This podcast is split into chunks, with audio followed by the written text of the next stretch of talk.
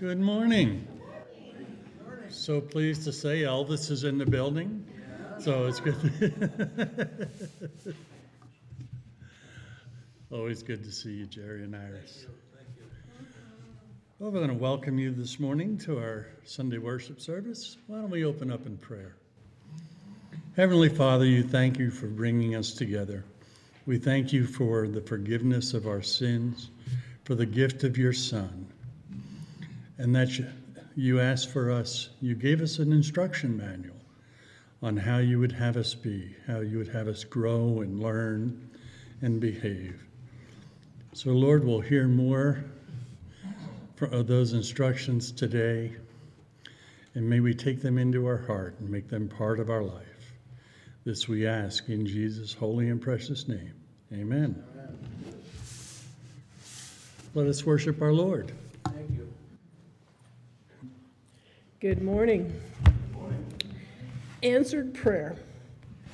Let us come boldly to the throne of grace that we may obtain mercy.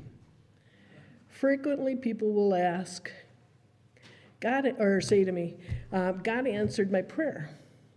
Usually, that means that God granted them whatever they requested, either for themselves or for others. God always answers prayer for his children, but his answer isn't always yes. Sometimes it's no, sometimes it's wait. They are answers just as much as yes. Think of Paul pleading to God to remove his thorn in the flesh. But God's answer was no. God had something better, a path leading him to a deeper dependence on God and his grace. Or think of Jesus as he faced the agony of the cross.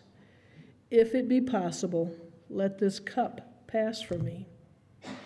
But God's answer was no, because there was no other way for our salvation to be won. God knows far better than we do what is best for us. Thank God, even when He says no or wait, His answer is always perfect. And the hope for today? I long to have a faith that rejoices as much in the no as in the yes knowing that my God has heard my cry and loves me enough to do what is best and not what feels good to me in the moment.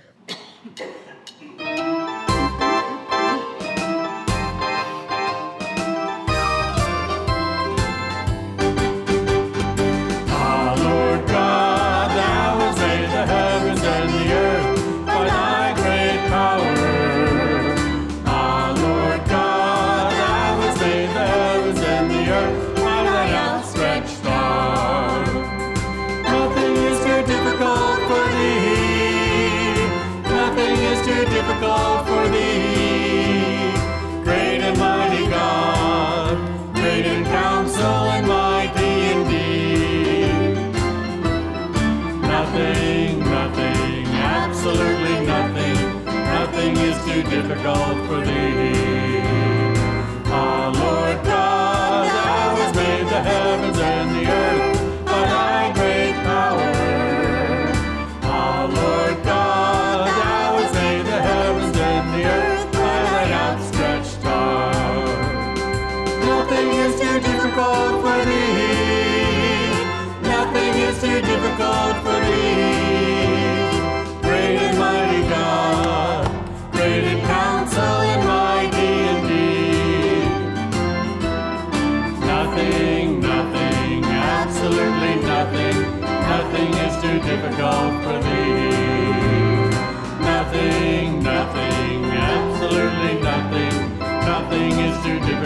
for me.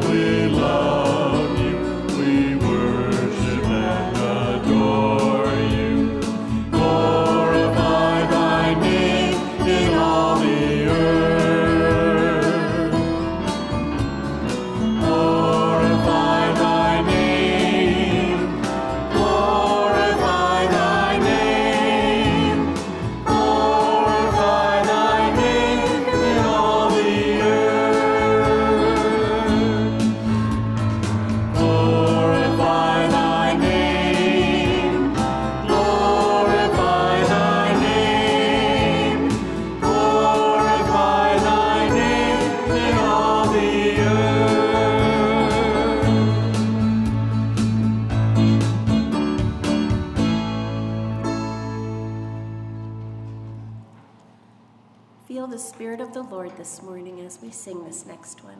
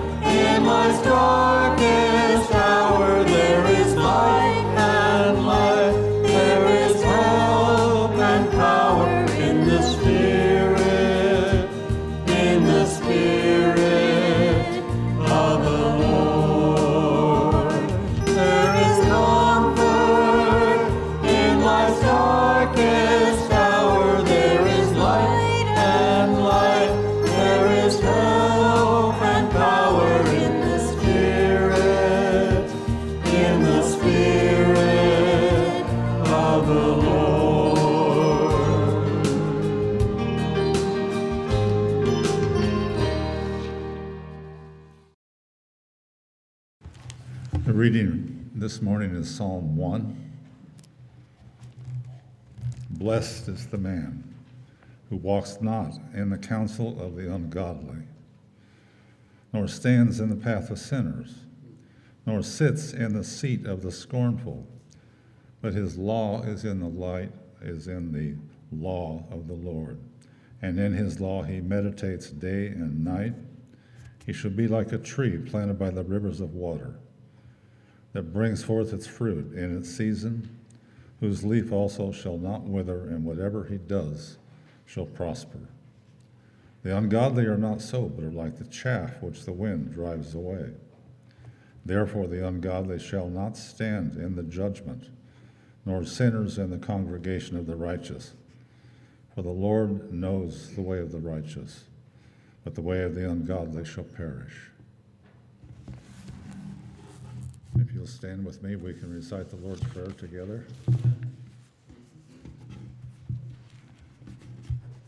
Our Father, who art in heaven, hallowed be thy name. Thy kingdom come, thy will be done, on earth as it is in heaven.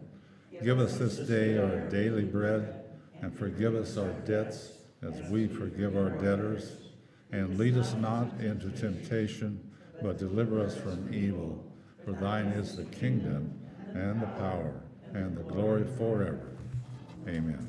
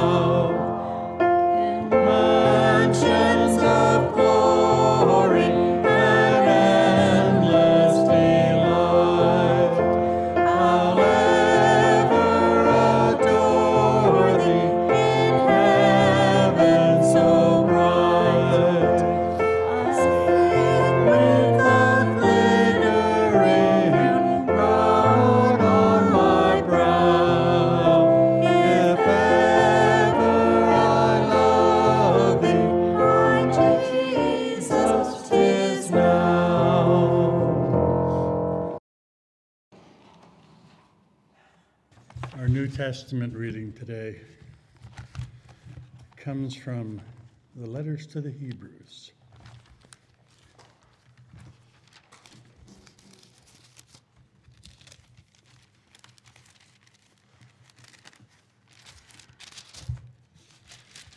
Chapter 1, verses 1 through 4, and then chapter 2, verses 5 through 12.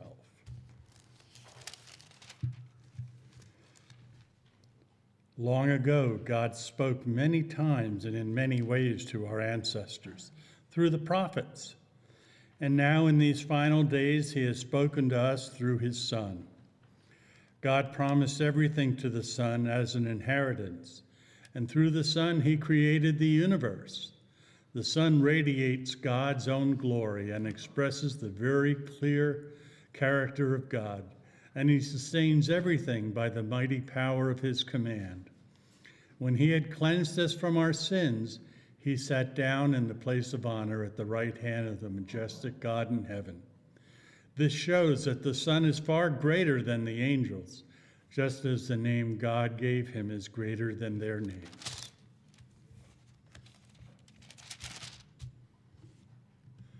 And furthermore, it is not angels who will control the future world we are talking about. For one place, the scripture says, What are mere mortals that you should think about them, or a son of man that you should care for him? Yet you made only a little you, you made them only a little lower than the angels, and you crowned them with glory and honor. You gave them authority over all things. Now, when it says all things, it means nothing is left out. But we have not yet seen all things put under their authority. What do we what we do see is Jesus, who was given a position a little lower than the angels, and because he suffered death for us, he is now crowned with glory and honor. Yes, by God's grace, Jesus tasted death for everyone. God, for whom and through whom everything was made, chose to bring many children into glory, and it was only right that he should make Jesus, through his suffering, a perfect leader, fit to bring them into their salvation. So now Jesus and the ones who makes he makes holy have the same Father. That is why Jesus is not ashamed to call them his brothers and sisters. For he said to God, I will proclaim your name to my brothers and sisters. I will praise you among your assembled people. And uh, if you join us in the responsive reading. Blessed are you, loving Father, for all your gifts to us. Blessed are you for giving us family and friends to be with us in times of joy and sorrow to help us in days of need, and to rejoice with us in moments of celebration. Father, we praise you for your Son Jesus, who knew the happiness of family and friends, and in the love of your Holy Spirit. Blessed are you forever and ever. Amen. Let us pray. Heavenly Father, all belongs to you and all came from you. And Lord, but for some reason you've chosen to share that with us, to bless us, to, to give us things to hold. But Lord, we know that you also call for us to give back, to return to you that which belongs to you. So, Lord, we ask that you bless the gifts that we give today and that you give us the wisdom to use them in a way that we would that would be pleasing in your eyes. This we ask in Jesus' name. Amen. Okay, would you like to rise for the doxology?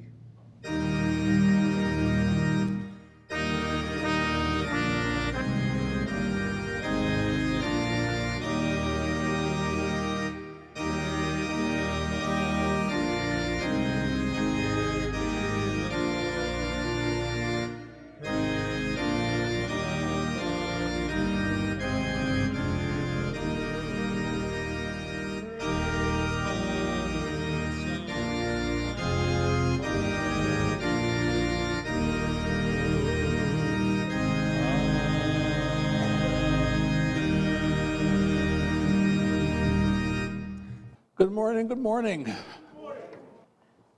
We're going to be looking at a parable this morning.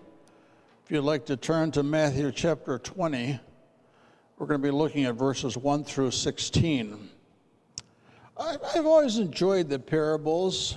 Uh, I grew up in a family that were storytellers. I had an Aunt Irene and uh, Grandpa Larson. And whenever they came to the house, I never went out to play with the cousins and the kids because I wanted to stay in the house and listen to their stories. They were great storytellers. Well, we have a story today. It's a parable. It's a great one, too. And um, they're all great. But we're looking at Matthew chapter 20 if you have your text with you. And I should have printed it out, I guess, because I realize that not everybody brings their Bibles every Sunday. But we're looking at chapter uh, Matthew chapter 20. It says, For the kingdom of heaven is like a landowner who went out early in the morning and hired laborers for his vineyard. When he had agreed with the laborers for a denarius for the day, he sent them into their, his vineyard. And he went out about the third hour and saw others standing idle in the marketplace. And to those he said, You too go into the vineyard, and whatever is right I will give you. And so they went. Father, thank you for the great stories that we have in Scripture. Stories that tell us an important truth about you and our relationship to you, Father. You are such a wonderful God. You are amazing. You are above all. Thank you for your Holy Spirit and for giving us your word so we can learn and grow. So, Father, I commit myself and commit us all to you this morning as we prepare for the communion table to remember what your Son has done for us. We pray these things in Christ's name and always for his glory. Amen.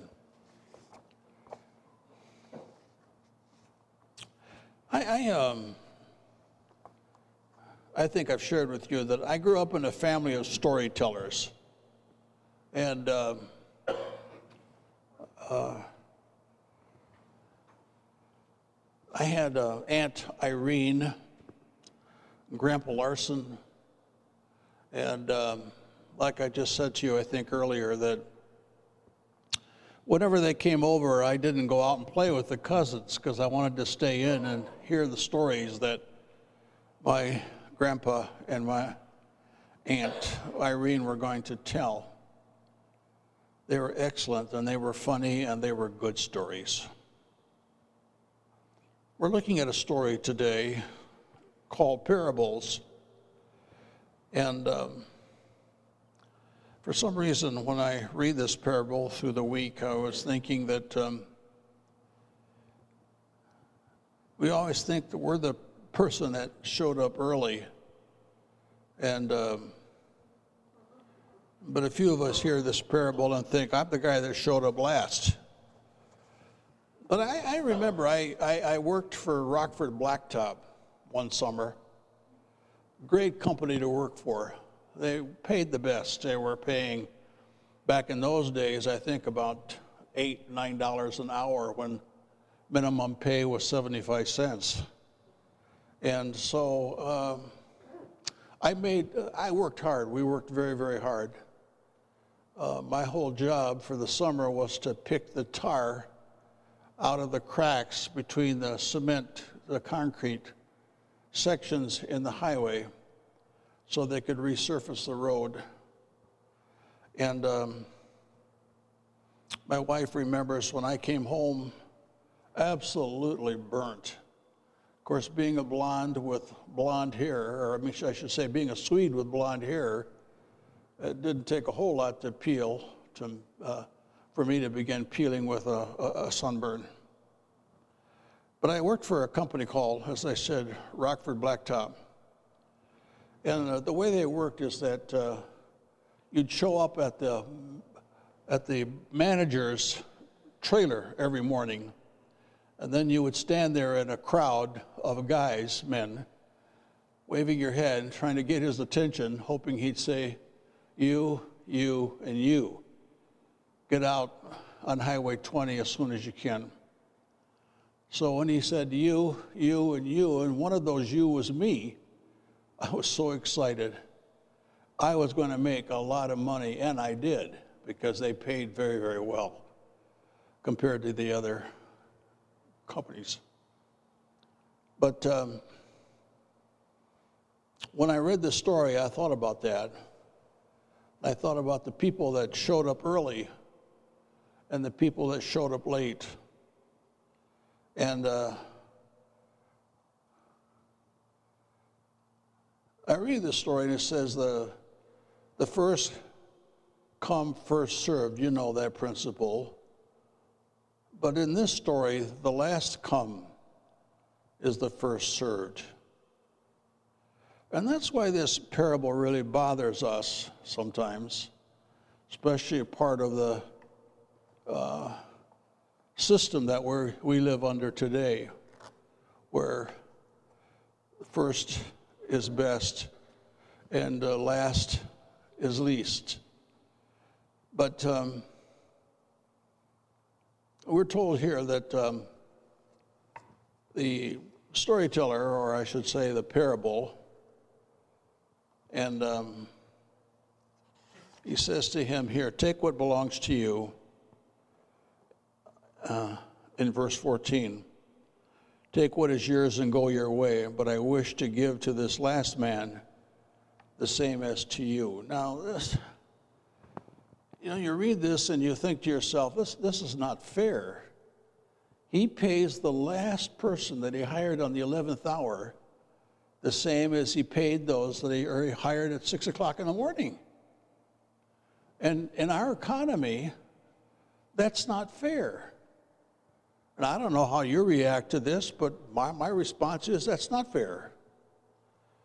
But then I have to think about this story and other situations I've been in where who am I?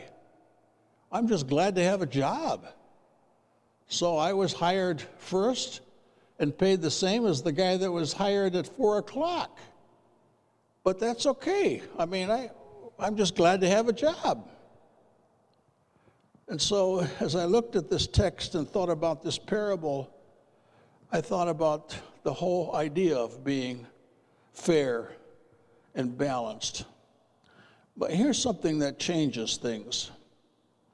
All of the U's, Y O U, uh, in the text of this parable are plural until we get to the last one.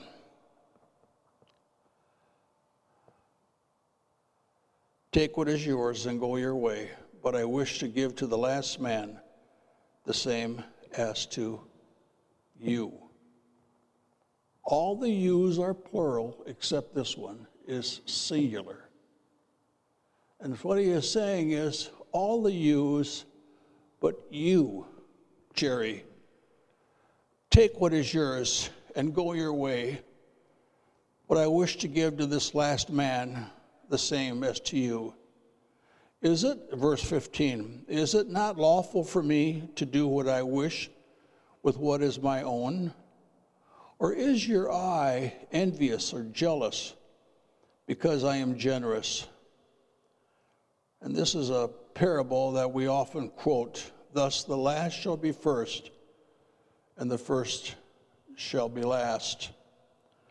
Like I said, all of the yous in this parable are plural, except this last one is singular. So it's, uh, he narrows it down and he talks to us.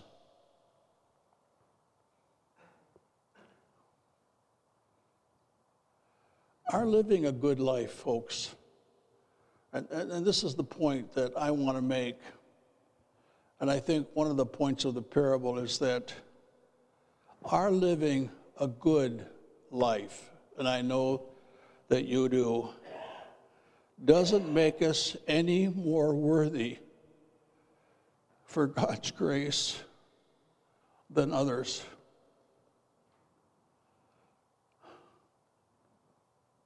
He can choose the last to be first. He has a right to do that. I remember one time I preached a sermon back in Illinois at Park Hills Church. The title of my sermon was No Seniority with God. Wow, was she mad. There was a lady in the congregation, and every congregation has one.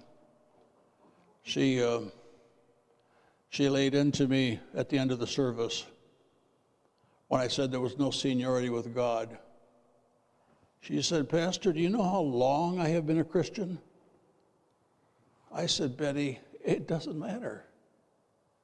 Oh, yes, it does, she said. I said, There's no seniority with God.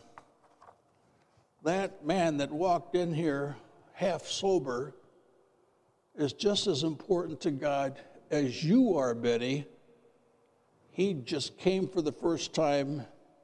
You came for the hundredth time. God loves him as he loves you. We have a hard time with that because that, of course, is not how, how our economy is set up. If you work hard, the system says you, you're paid well, you have the right job. I remember waiting in a doctor's office for an appointment that I had booked two weeks ago. The doctor comes in and he says, um, Whoever just walked in, come on in, I want to see you next. And I thought, Doctor, I've been here for 45 minutes. What do you mean? He just walked in. My father in law worked for a company back in Illinois. I'll tell you the name because it's a long time ago Pierce Packing. And he'd worked there for 30 years. Hard worker. Good job he did. And then young man came in and took his job away from him. He was crushed, as you can imagine. And maybe you've gone through that, where somebody came in and took your job away from you. I worked for a company in the summertime when construction, when the contract labor union was on strike. I remember going to work for a company called Barber Colman. And um, I walked in and uh, was given a good position. And the older gentleman in my department that I was in, I was in uh, maintenance. And he looked at me when I came in and he said, You young people, he said, you make it so hard for those of us who have worked so faithfully for so long. And I said, Bill, I am really sorry. But I said, I too need to have a job. I have a wife. He was really upset with me. He was upset with me for quite a while that summer until finally he realized that I wasn't there to take his job away from him. He was an older gentleman and I was younger and stronger. And he realized that I wasn't there to take his job away from him. I was there to make his job easier because of who I, my strength that I had.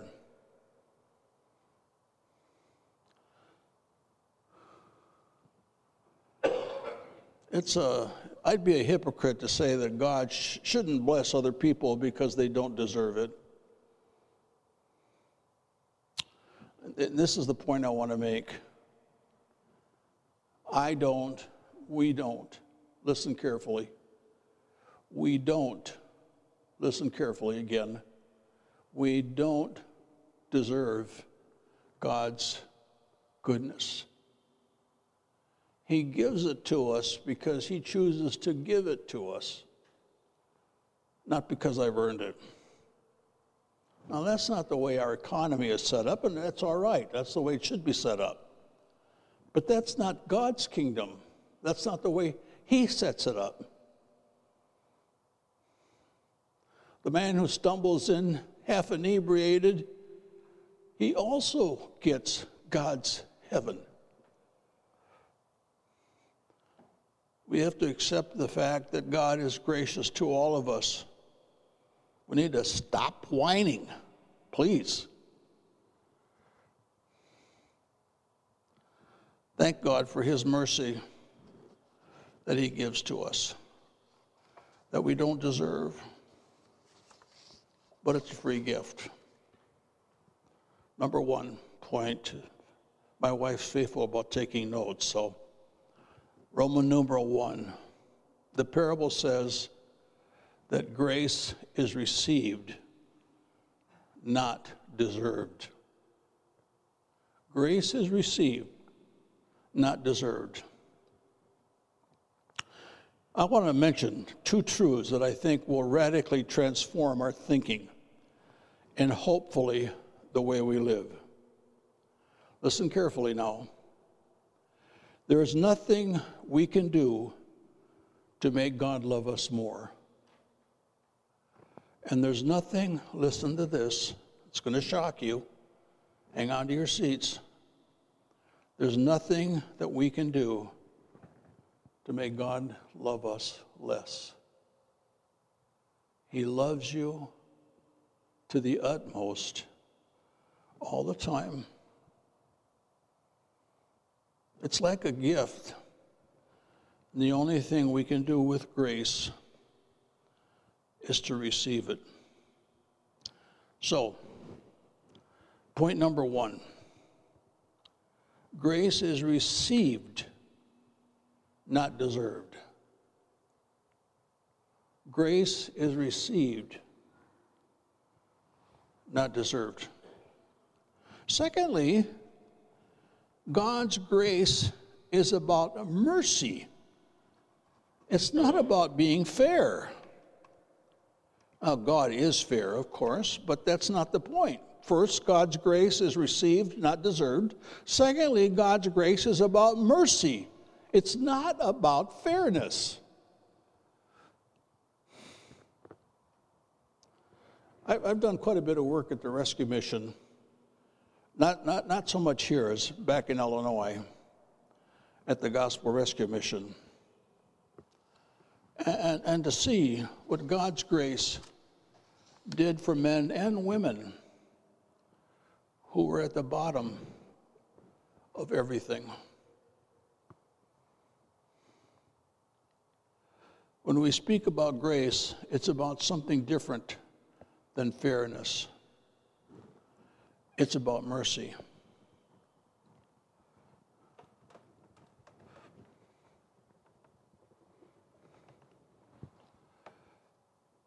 It's about different than being fair. It's beyond fair to merciful.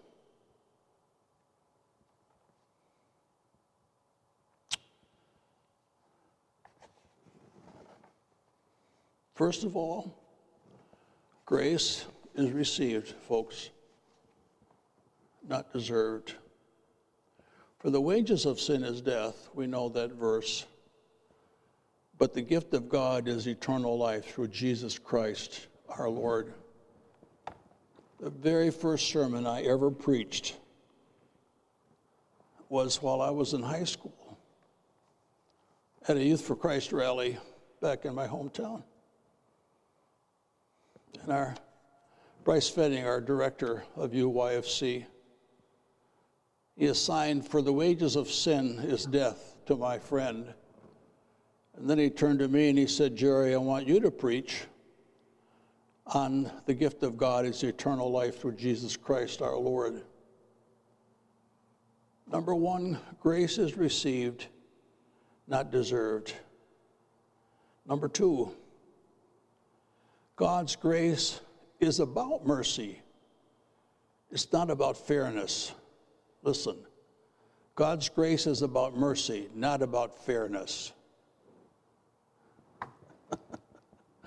oh, mom, mom, mom, mom, that's not fair. You gave her three cookies and you gave me two. That's not fair at all. And my mom said to me, sweetheart, it may not be fair, but it's right. So, first of all, grace is received, not deserved. Secondly, God's grace is about mercy, not about fairness. Folks, you and I need to understand that principle, or we're going to have a really terrible time in life. And uh, my wife and I are 82, so we've gone around the block a few times. But we've learned that grace is received, not deserved. Secondly, that God's grace is about mercy, not about fairness. There's nothing fair about it.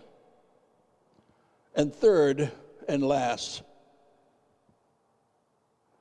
God's grace is for the last as well as the first. As a pastor for as many years as I've been doing it, and I have done it,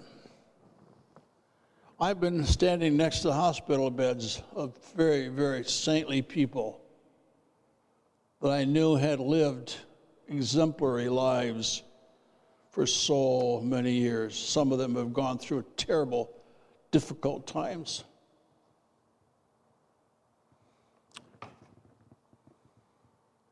And I've also walked down on Skid Row with my arm around a man who was so inebriated that when he threw up, I had all of yesterday's food on my shirt.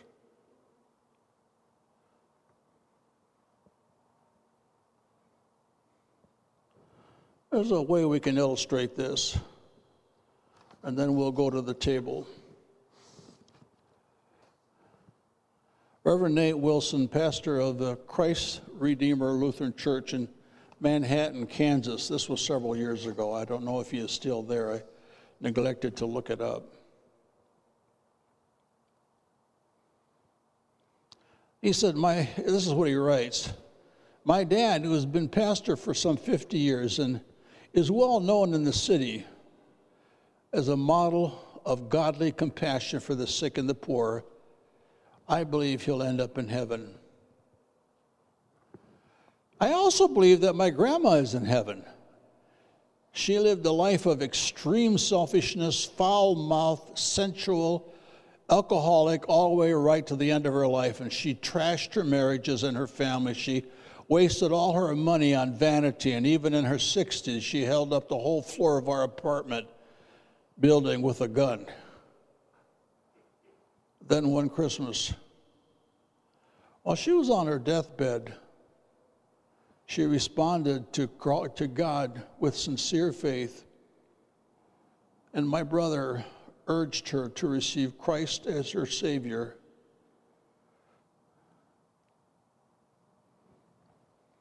And she did.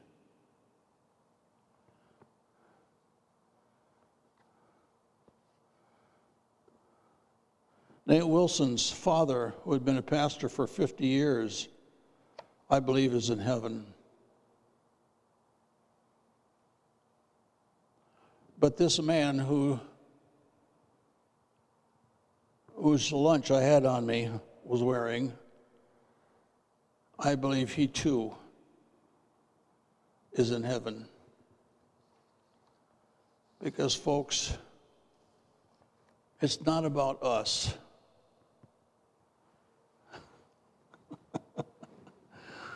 It's about Him. It's Him. He loves to give. And I hope all of us can see that as we come to the table today. Thank God that He showed His grace on you as I do on me. remembering what Christ did dying on the cross to forgive us our sins. And he rose again. And I have good news this morning, folks. Listen carefully. He's alive. And because he's alive, I shall live. And because he's alive, I too am alive. I close with this and then we'll come to the table, please, the most important part of the service. When I survey the wondrous cross on which the Prince of Glory died, my richest gain I count but loss and pour contempt on all my pride. Forbid it, Lord, that I should boast, save in the death of Christ my Lord. All the vain things that charm me most, I sacrifice them to his blood. Were the whole realm of nature mine, that were a present far too small. Love so amazing, so divine, demands my heart, my life, my all. Father, thank you, thank you. Thank you for being willing to give your only begotten, one of a kind Son to die on a cross so that we could live. And thank you, Father, that you rose him from the dead so that we know we too, we too can live and shall live forever. As we come to the table this morning, prepare our hearts, I pray. As we hold the cup to realize that it represents the blood that your Son shed for us on the cross. And as we hold the bread to realize it represents his body that he gave for us. Father, I pray that you prepare our hearts now. In Christ's name, amen. Just as I am. Just as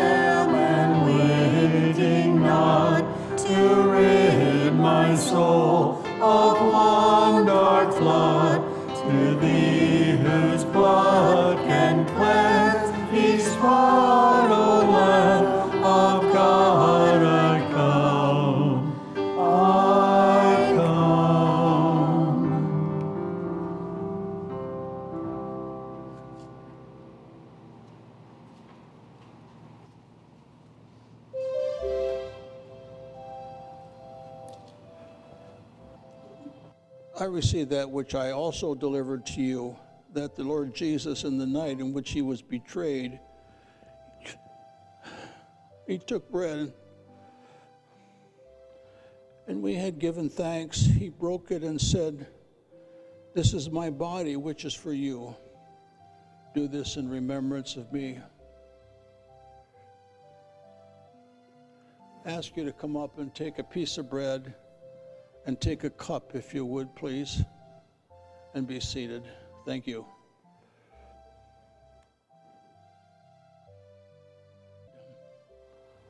When he had given thanks, he broke it and he said, This is my body, which is for you.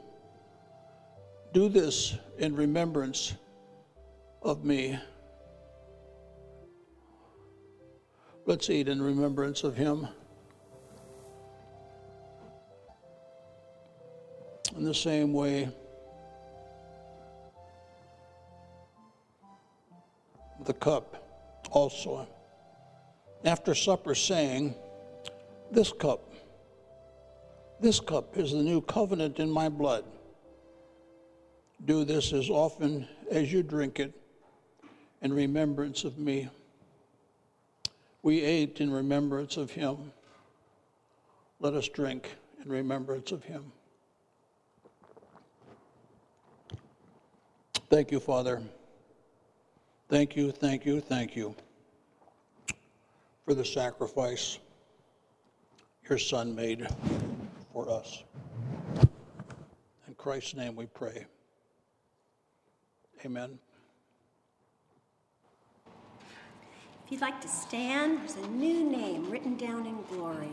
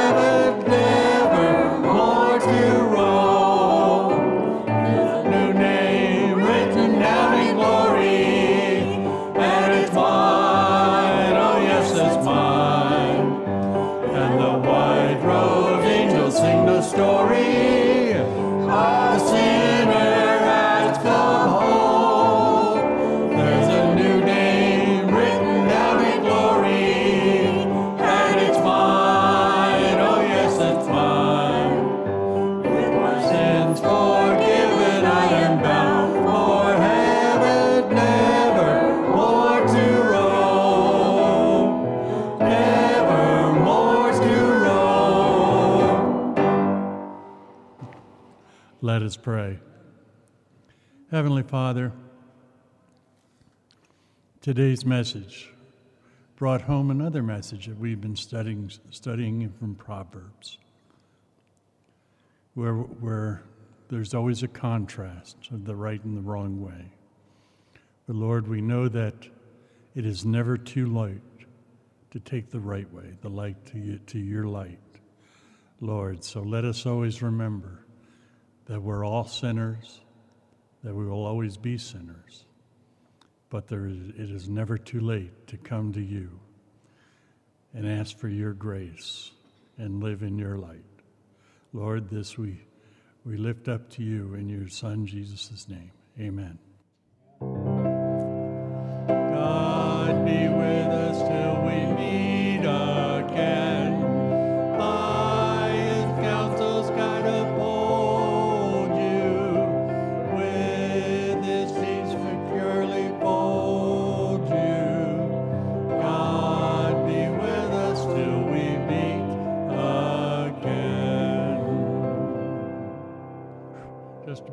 That candle's about gone.